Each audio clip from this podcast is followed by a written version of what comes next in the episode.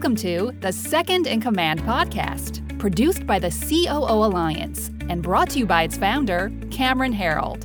In the Second in Command podcast, we talk to top COOs who share the insights, strategies, and tactics that made them the chief behind the chief.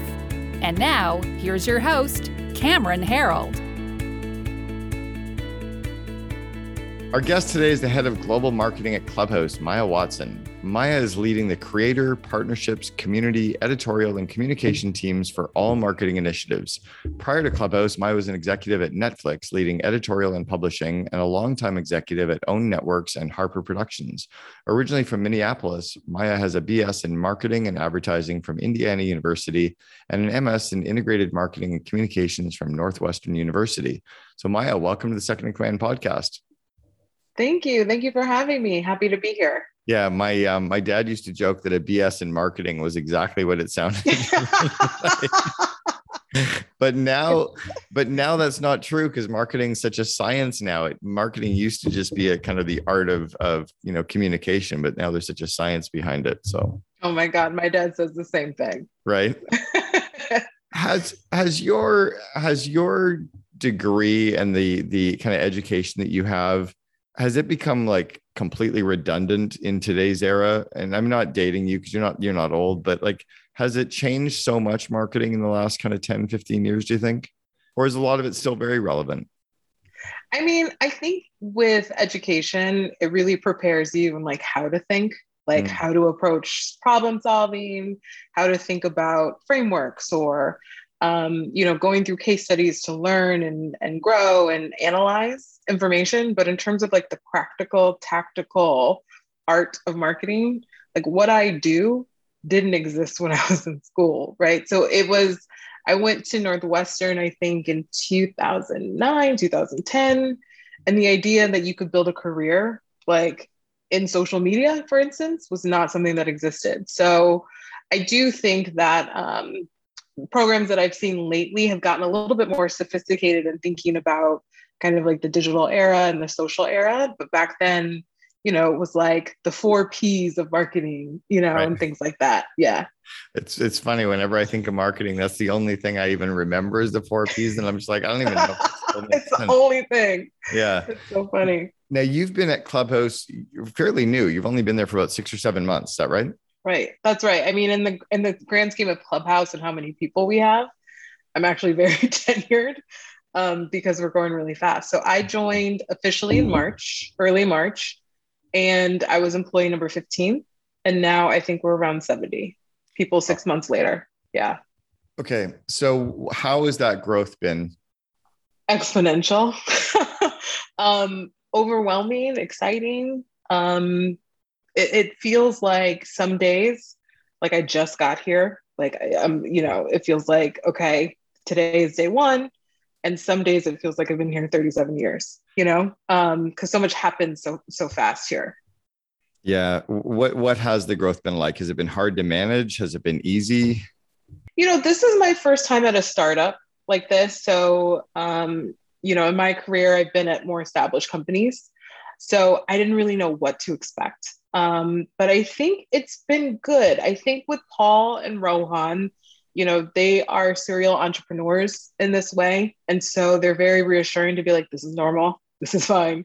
This is what to expect. Because for me i'm like wait is this what's supposed to be happening? Mm-hmm. um, and um, it, it's been really good. I think the the best part about it has been the hiring and the teams that we're building. Um, and every time we bring in somebody else who's incredible it's like it gets even more exciting, right? Because you have more um, heads at the table, more brains solving all of these problems that we're trying to face. Um, and so that's been really fun. I think the energy from the community and our creators has been really exciting um, because for the people who came early and who have been a part of the the community, you know, for the last year and last fall, they are also excited about the growth and seeing the energy that's coming, you know, to Clubhouse. Mm-hmm. I would say though, you know, moving this quickly and having this kind of growth comes with a lot of pressure too. You know, I you I definitely feel the pressure to deliver and to deliver at a super high level. Um, but you know, pressure makes diamonds, I guess. And so, you know, I think it's a, a better, a, a good scenario to be in. That's the, the quote we have to keep telling ourselves in this high growth, right? I, I think I said it a thousand times when I was building 1 800 Got Junk. Pressure makes diamonds, pressure makes diamonds. Pressure makes diamonds. Yeah. yeah. Um, Clubhouse was at 15 team members for it seemed like ever. Yeah. Or was Yeah. that or was that just the kind of public statement? I think I joined Clubhouse. I got to go back and look. I think it was in October. So I think I, I got in Okay. reasonably early. But I think it was like 15 people, 15 people, 15 people. And then what what started that trajectory of growth? Yeah, well, you know, it's it's interesting because when I came in, and again, I was not looking to join Clubhouse. It was not really on my radar. Um, I knew that I wanted to leave Netflix and do something different, and I wanted to be at a startup and move over to the tech space and and do something outside of the entertainment landscape. Um, but you know, Paul and I got connected to each other, and when we were talking, um, this was probably like early January, February. He was like, "Listen, the growth here is exponential. And if we don't stop everything and hire, we're going to be in big trouble, Yeah. you know, because it was just taking a life of its own. You know, Clubhouse was just on this trajectory that is, I think, really unheard of. And so um, I think it got to the point where they didn't really have a choice, you know, but to stop everything, hire, you know, get the foundation really solid to then be able to grow from there. And so, you know, when I came in, there was, I think, two people on the team, um, Steph Simons and Anu, who have been longtime community members and are also very visible in the community. And, you know, he said, I want you to build comms and social and editorial and programming and um, creators and community and all these different functions. I was like, first of all, that is more than one person's job, but I will see what I can do to get started. And, you know, when you're building, the most important thing is the people, you know, getting really clear about like what kind of person do you need at this stage? Um, because the job is going to change a thousand times, right? So it wasn't even about what's the tactical part of the job. It's like we need a, a global head of communications, or we need somebody to lead partnerships. And it's like, what's the kind of profile of person that's going to be successful in this moment? And so um, I think I hired six people in six weeks. It was something insane. Wow. Um, and it was the fastest I've ever hired. But I think for me, I, the way that I hire, the way that I recruit is I'm pretty focused on that's the person I want. And I just don't really stop until they say yes. Well, and I think you hired a friend of mine. I think you hired Kelly Stoetzel from TED. Was Kelly Stoetzel from TED. Yes. that, Yes. was that was that you that poached Kelly?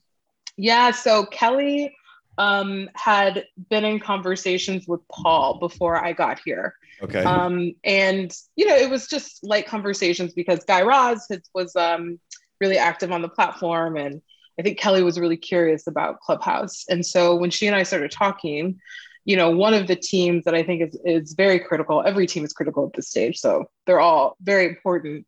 Um, but media partnerships, um, we call it media partnerships, is a team that's working across different verticals and industries to go educate and onboard new people onto Clubhouse. Yeah. Um, and that's really important because, you know, as we started with an invite only model to begin, it really, if you think about the concentric circles, right? Right. And where the invites went, it started with, you know, the tech and Silicon Valley industry. And so what's been really important to me is to expand um, the types of conversations and the people and Yeah. the energy that's in uh, in the app. And so having these verticals around, okay, what types of industries are going to really do well, right? On Clubhouse and thought leadership, obviously, is something that um, we thought would be really important. Of course, just having great conversations about big ideas and deep conversations and you know Mm. philosophical thinking and you know anything. And so when Paul mentioned like, oh yeah, I met Kelly, and I was like, Kelly from TED, TED Kelly. Put me on the phone with her. So she and I just started to talk. And, um, you know, I think a lot of times it's the right time, you know, Yeah. it's timing. And Yeah. she's been at TED for 17 years and Forever. looking Yeah. to make it. I mean, she helped, you know, build it and was looking to do something different and was really Mhm. intrigued. And so it just, it made sense. And um, we're both big fans of each other and it, it worked out. Yeah, I think she's going to be a great. I think she's going to be a great team member. I've been friends with Kelly for about ten years. I met her. I've been going to TED, the main TED now since 2010. Um, Okay. I, I did a talk uh, that's on the main TED website about raising kids as entrepreneurs instead of lawyers. And, oh, and wow. Kelly, yeah, Kelly's wonderful, and and I'm a huge fan of it. I'm going again in April, and I've been to TED Women. I was one of only a, a number of men to be um, allowed to go to TED Women about seven years ago, and I went again three years ago. Great organization. Awesome. So, awesome. And and I think I think that's why I got obsessed with Clubhouse. So for anybody who mm. just you know woke up from the coma they've been in in the last eight nine months, tell them what Clubhouse is if they don't know. Yeah. So Clubhouse is a social audio app um, where you talk live and communicate with friends around um, you know ideas. Um, it is live audio meaning that it's happening in the moment right? And it's based on conversation um, and it's voice only. So we don't see your face. Um, there is no um, content right that is additionally in the feed. It's just live conversations happening all over the world around different topics.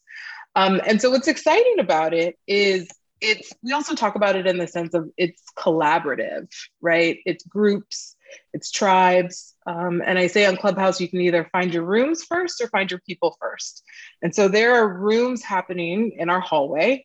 Uh, we think of it as a physical place. You are in clubhouse right? And you yep. go through the hallway um, and you scroll through rooms and there's rooms happening. There could be stand-up comedy happening. There could be a, com- a ted conversation happening um, called thank your ass off to start your morning off with gratitude. Um, if you keep scrolling down there could be a small room of five people trying to figure out what they're going to do for the day. If you keep, if you keep scrolling through um, you know maybe you're being sung to bed by the lullaby club. You can only whisper right? And so it's this whole spectrum of experiences that um, through the power of voice connects people. Yeah, and I I yeah. got uh, pretty addicted to Clubhouse. Um, I joined, I think, roughly last October. Got deep into it for about three, four, five months. Where yeah. my kids were laughing at me, and I, I used to listen to everything on Clubhouse when I was cooking, if I was driving, mm-hmm. if I was mm-hmm. working out. And I loved it because it was that engaged conversation. And unlike something like Facebook, where someone makes a post and then somebody comments, you're not engaged in a conversation. Yeah. And and it's very delayed conversation. Whereas this is you're you're definitely engaged. It's an amazing, amazing app. I love it. Um, yeah. So so in the in the growth that you've been in, what have been the biggest struggles for you personally that you've had to kind of overcome? Where have you had to grow as a leader?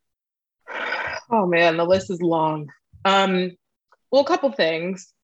Um, this is my first time stepping into a role as like mm-hmm. head of marketing, and so stepping into this new scope has been something um, that's been interesting. Um, it's my first time reporting directly to a CEO and founder. Um, it's my first time being at a startup it's my first time being in tech.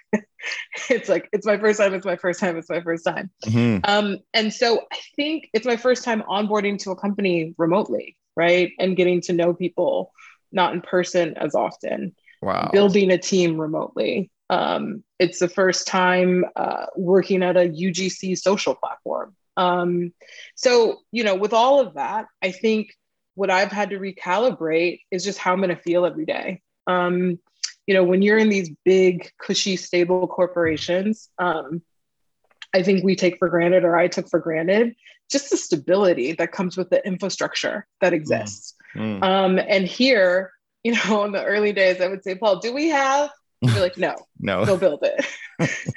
Have we thought about? No, I need you to think about it.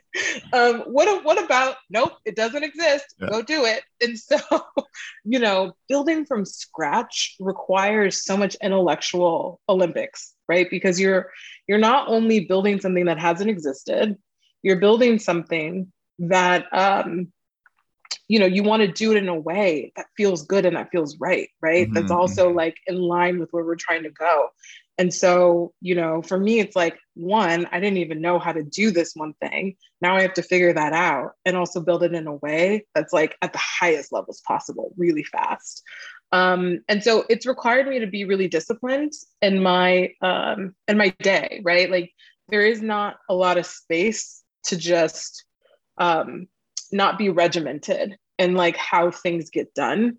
Um, otherwise, it just things pile up, right? And you get behind. And the worst feeling you can have, I feel like, at a startup is to feel like, oh man, I'm like falling deeper behind and deeper behind because the list of things to do is so vast. Sure. And so you have to stay on top of like your to do list and the things that need to get done and the ruthless prioritization, right? Which is of the thousand things we need to do, they all need to be done.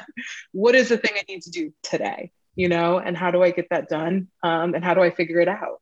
Um, so that's been really interesting, but like such a great learning curve because I can tell that it's made me a much thoughtful, more thoughtful, um, stronger executive very fast.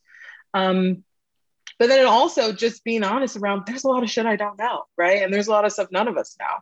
And so part of the the magic is like how do you bring together the right people and create the right environment and the right space where we can solve problems. You know, I was just talking to this new employee and he was like, you know, I'm not really sure what I'm supposed to do. And it's like, guess what? None of us are, right? But the the magic is you know how to solve problems, you're curious, um, you know how to build frameworks, you know how to attack things. And so it's about taking those approaches and the things that we do know and applying them to a space that's unknown, right? And um, we're to get some things wrong, but um, you know, if we have confidence in our abilities, I think we'll be okay. How do you? T- this is huge. How do you screen out the people that are seasoned and senior that you want to start bringing into Clubhouse uh, yeah. to work to work with you that are too corporate that, that can't run in this entrepreneurial pack? How do you screen them out, and how do you prevent them from even applying? well, you you know what? It's um because it's a different breed. It is a different thing, and you know, I I mean, listen, I don't know that on paper I would look like the person who would do well at a startup. You know, like you had the traits. So what are the traits that you yeah. To...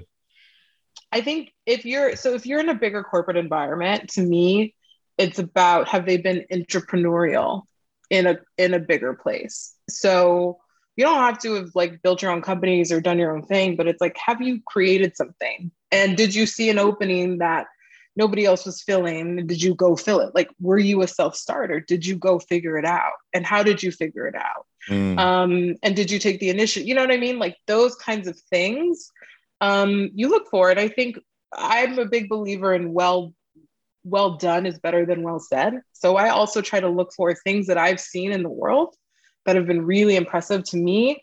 And like who is the person that did that right? And go find them versus having so many incoming and screening a lot. That's what I mean with in, in my recruitment process. It's really important for me at this stage. I know that I want to build the most diverse team that tech has ever seen um, on the marketing side. That's super important to me um, because it's like if we're thinking about DEI to begin with, you don't have to do it later. And mm-hmm. also, we need to make sure that we're building a team that is representative of the communities that we're ultimately going to serve. Um, so looking throughout the landscape and looking at like, okay, who did this thing over there that I love? Like the reason, you know, Fadia Kader was one of my first hires is because I saw how she innovated at Instagram in quarantine with, you know, D Nice and Club Quarantine and building Verzuz battle that happened that became these like huge cultural phenomena. Like she created that when there was, um, you know, in a in a way where it was like, how do you be creative, you know, on these platforms in this time, right? And so it's like, oh, I want to go get her. You know, I had seen what Gray had done with Spotify um, on the com side because I was such a huge fan at Netflix. I'm like, who's running their comms? It's so so smart and sophisticated. And the way they use wow. data, right? It's really great. I'm like, I want to go get him. Wow. Who built TED? Go get her, right? And I think you know, Oprah taught me this, um, which is like where you put your energy like is where you get results. And so I didn't want to spread it too thin. I really wanted to be really focused um, and potent around the types of people. And then it's like you get a few, then it's like, look who we have. Look at we have these people, these people, you know, be a part of the special thing that we're building. And so um, we've been really fortunate to bring in, you know, to me, the most talented team that I've ever seen. That's amazing. I, and yeah. I'm, I'm glad you just mentioned it because it was my next question. And I love you kind of G shucks it, but like Oprah, Oprah taught me it's like past the Cheetos. What was it like working at Harpo? I oh mean, oh my God. what an amazing, we were, when, when I built 1-800 got junk, we actually were on the Oprah show. We, so. we had like a great episode and it was extraordinarily hard to get in the door what was yeah. it like to work there and how did you get in the door? How did you get hired? Oh there? my God. It's such an epic story. But um, so it was my first job, like real job. Fuck. Um, I started um, right out of college. So I became a single mom at 19. um, in college. And that was like probably the most pivotal moment in my life, right? Because it's like, shit. oh shit. right. Now you got to actually figure out what to do with your life. You can't keep partying on South Beach. So, um, you know, I moved home. My parents lived in Indiana, which was 90 miles outside of Chicago. And, you know, I grew up watching the Oprah show and I was like, you know, wouldn't it be a dream if I could go there? And I don't know what really led me there. I always wanted to work for people and places that like I felt inspired by and that um, I was a fan of, you know? And so I remember driving up to Harpo Studios because this was back when there was no LinkedIn, there was none of yeah, yeah, right? The corner my building. Little gray, yep, in my gray express suit in Chicago. Um, went to the front desk and said, "Hi, I'm here to see somebody in HR." And they said, Do you have an appointment? I said, No, I do not. But I know there's an HR team here. And so I would like to meet somebody so, um, you know, I could learn about opportunities. So they weren't, they wouldn't take me. So I ended up sitting in the lobby for five hours that day. And I sat in the lobby and it was fine. Everybody was like, How did you sit in the lobby for five hours? Well, they had the TV up in the lobby where you could watch the tapings of the show. So I was entertained all day watching the shows being taped and just saying, I'm not leaving until I meet somebody in HR. And so this gentleman comes down. His name is Torrance. He's a good friend of mine to this day. He's like, "What do you want?" And I'm like, "I need to meet you because I'm gonna I want to work here." And so I don't know if you do internships or informational interviews. I think I was 20 years old at the time. Um, and he was like, "No, we only hire college grads, and you have to have production experience, this, that, and the other." And I said, "Okay, if I go do all these things, then you'll hire me. And he said, Yes, it's likely you could get hired if you do all these things. So I said, Okay, can I have your business card? And I'm going to keep you up to date because I'm going to go do all these things. And so, um, you know, after that, I, I got an internship working for ESPN Radio, um, getting some experience there. I worked at Comcast for a summer, um, getting some experience there. I was a general assignment reporter in WSBT in South Bend for a summer to get production experience. And every time I would have these moments, I would email Torrance and be like, hey, just wanted to update you. you know, I'm checking off the list of things. And so that took me about two years. And then he called me and said, okay, we're doing an internship program. Yeah. I have to call you because you've essentially been annoying yeah. me to death. Yeah. Um, and can you come in an interview? So I came in an interview the next day to work in publicity and I got hired. And I started the next week. I lied and said that I had my degree when I didn't. Um, and I called the dean of the business school at IU and I said, listen, I have this incredible opportunity for a paid internship. I need you guys to work with me in my last semester because it was my last fall semester. He said, we'll do independent study and you don't have to come into campus.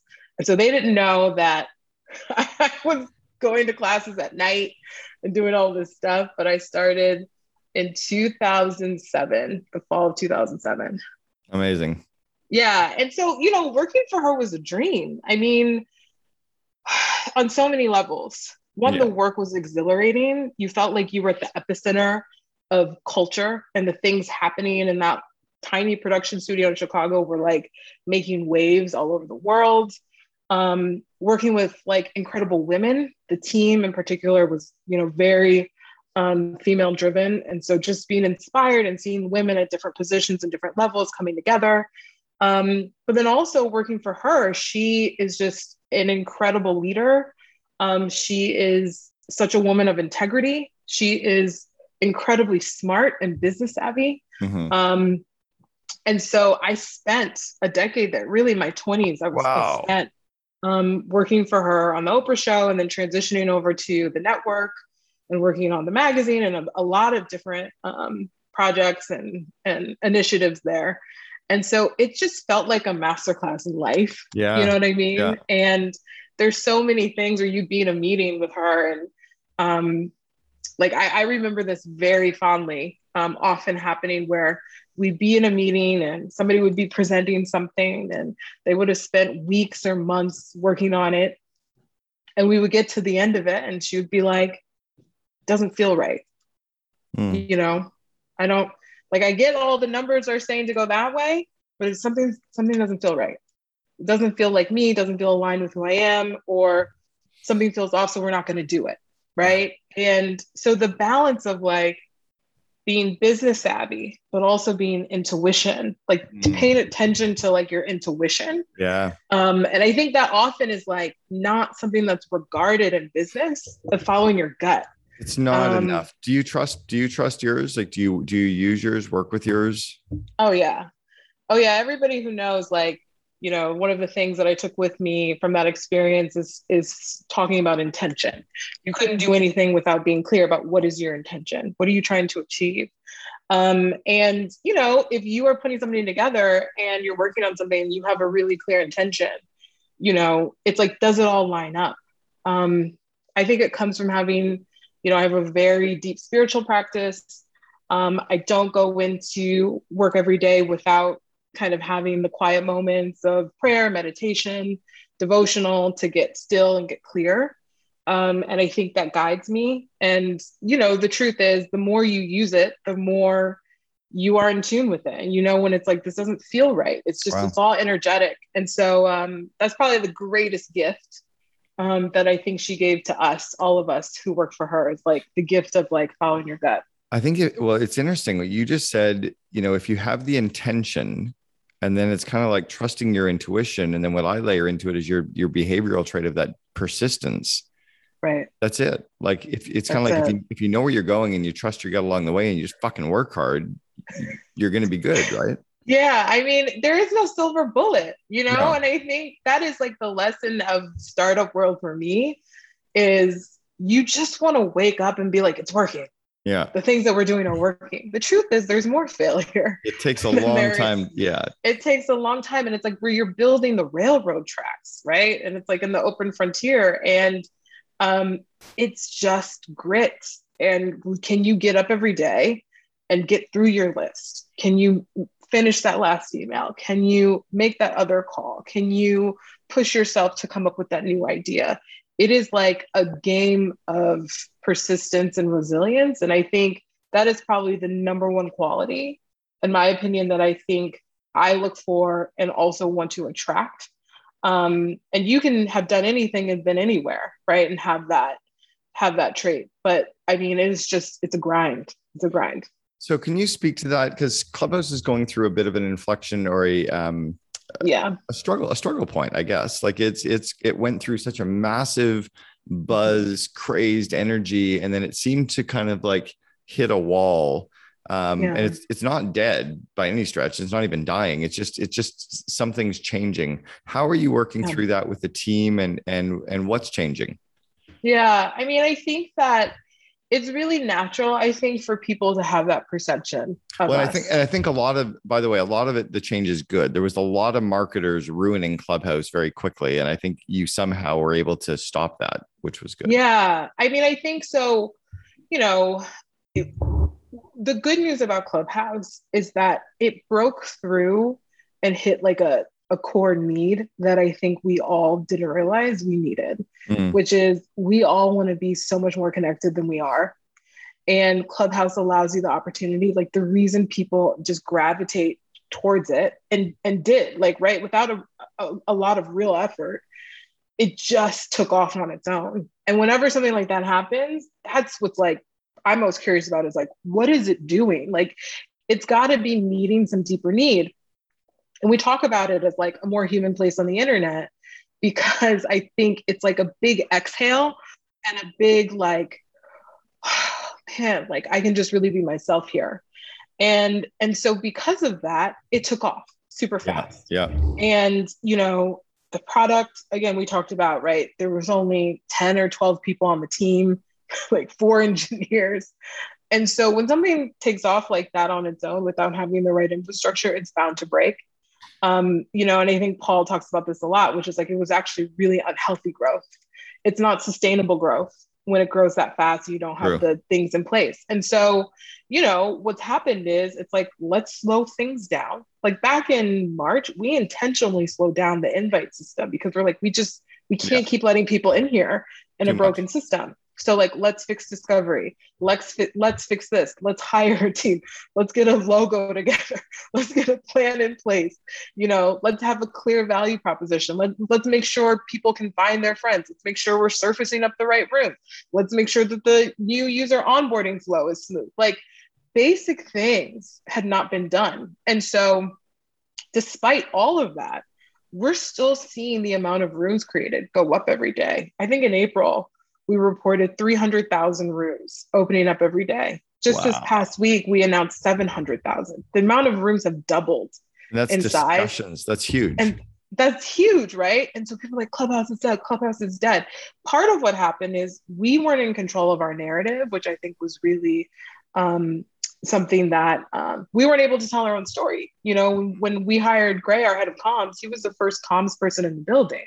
So there was no proactive storytelling about the things that were happening right. um, behind the scenes. What was happening is the reaction to the growth, the growth, the growth. And then, of course, inevitably, like every story, it's like, it's here, it's over, it's dead, you know? Um, but for all of us who are there and who are here, like, it's not it's actually really thriving. And um you know post general release and when i say general release it's like now that it's open where you don't have to have an invite model and anybody from anywhere can come in we're seeing just incredible conversations um, and communities from all over global communities from all over the world but then also discussion happening from every spectrum. Like last week you had rooms on Afghanistan, the, the crisis in Afghanistan happening, right? And you had these these spectrum of rooms happening from pundits, commentary to people on the ground in Afghanistan giving real accounts to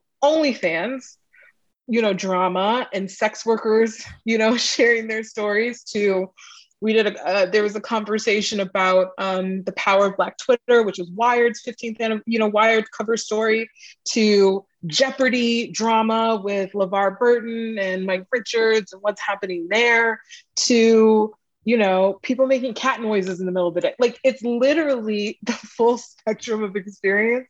And so what i'm excited about is we see the shifts and the conversations, the types of conversations expanding. Yeah. news, cultural events, sports, comedy, um, entertainment, music, lifestyle, beauty, wellness, faith, religion, right? And I think that's what's really exciting is that that there's a there's so much more happening than there was before.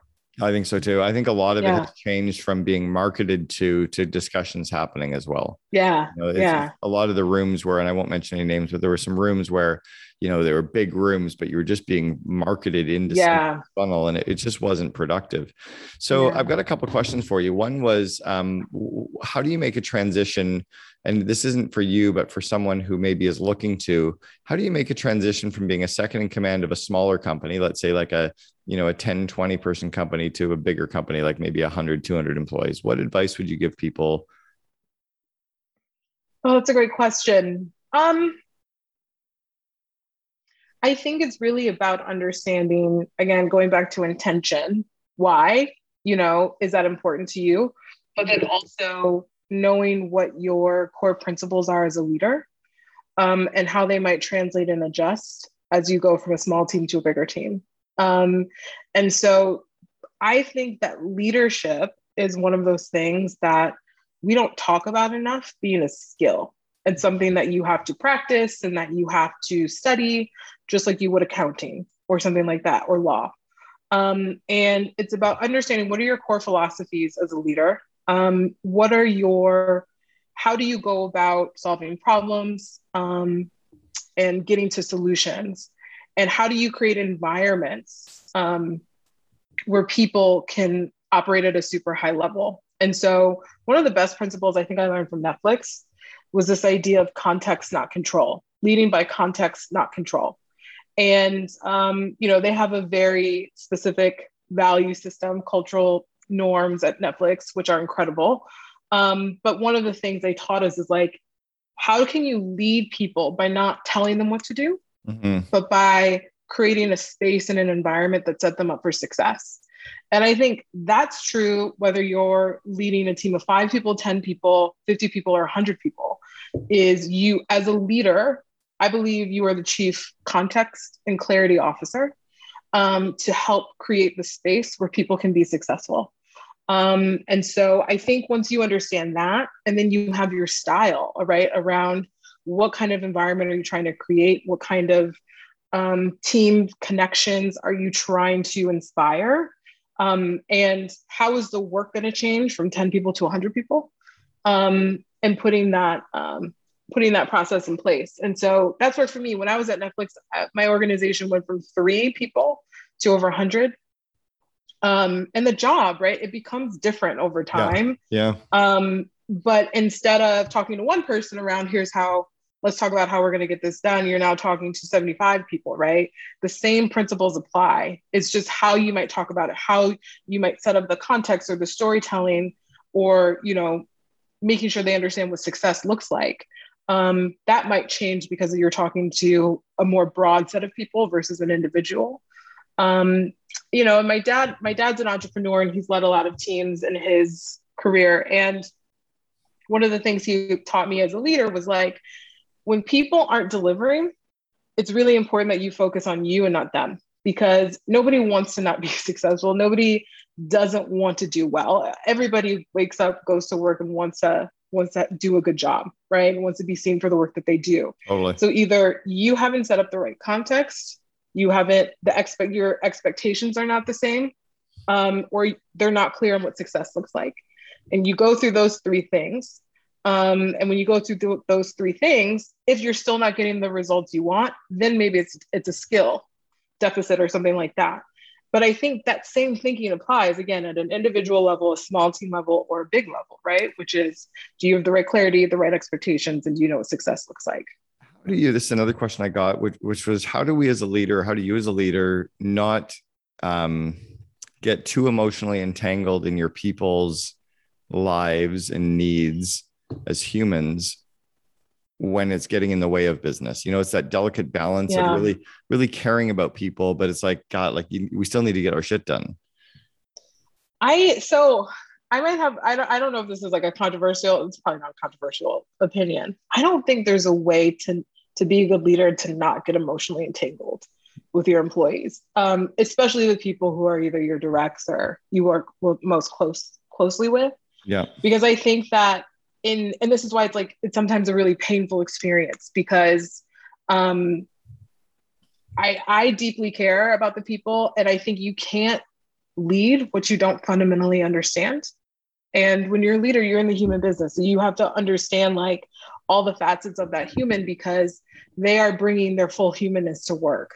And so I think you do have to know what's going on in their personal life. You do need to know, you know, if that sick child is getting better. You do need to know um, how they're managing their divorce. Like you do need to know things like that because that shows up, right? And it's also, I think, allows us to be a lot more compassionate and empathetic, um, but then also allows us to trust each other. Yeah. Um, but I think we we also have to be honest with each other to say this is still business. Yeah. And so we we do have to so we do have to make hard decisions that sometimes don't feel good.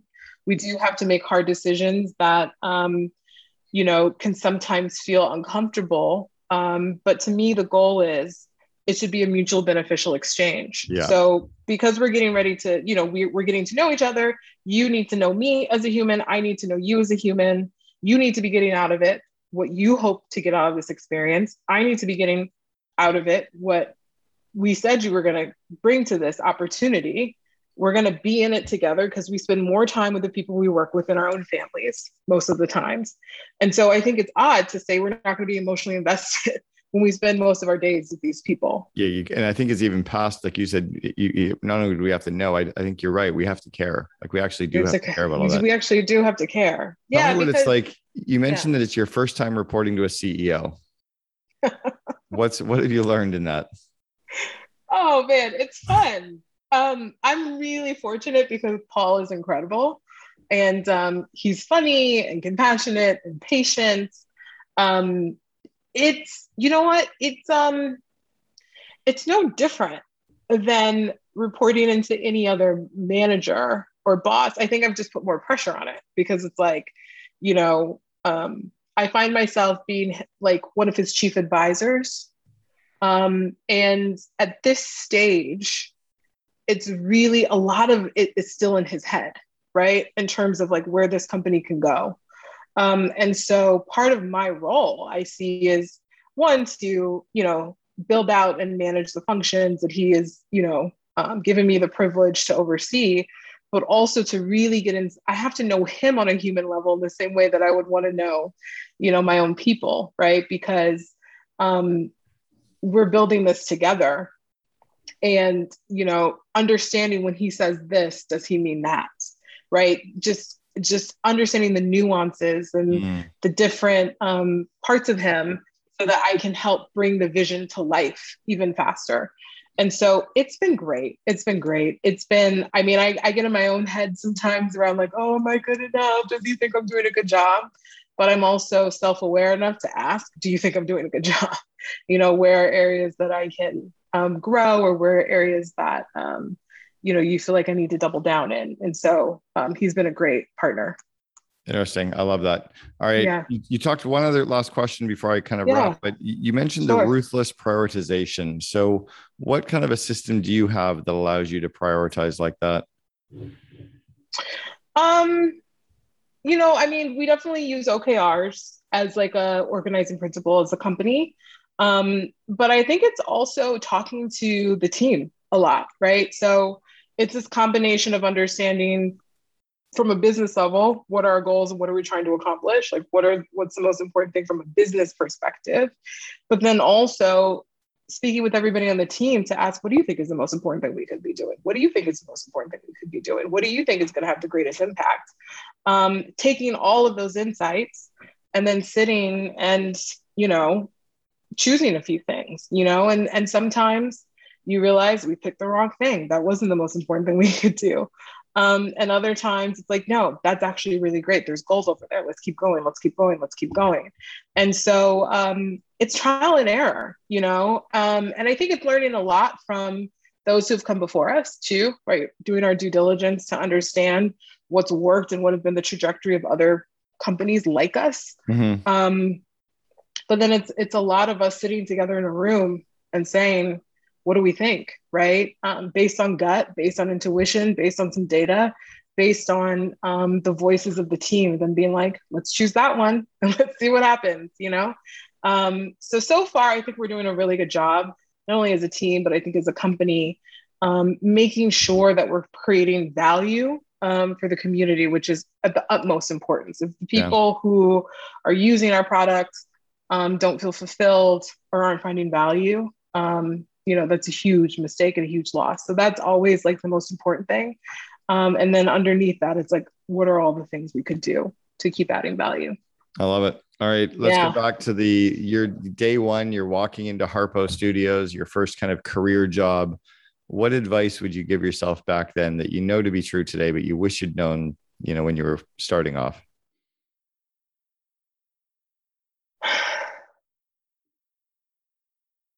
I think I would have said uh, take more notes and keep a journal of all of your experiences because you're going to look back and just be astounded by the experiences and also take the pressure off. You're going to be fine. Yeah. You know, like your only job is to show up and be the best version of yourself. Um, be kind to others, um, be curious, and everything else will follow. I love that. Yeah. Maya, Thank you so much. Thank you. Maya Watson, the head of global marketing for Clubhouse. Thanks for sharing with us on the Second in Command podcast. Thanks for having me. You've been listening to Second in Command, brought to you by COO Alliance founder Cameron Herold. If you enjoyed this episode, please be sure to like, share, and subscribe to us on Apple Podcasts, Spotify, and our other podcast streaming platforms. For more best practices from industry leading COOs, visit COOalliance.com.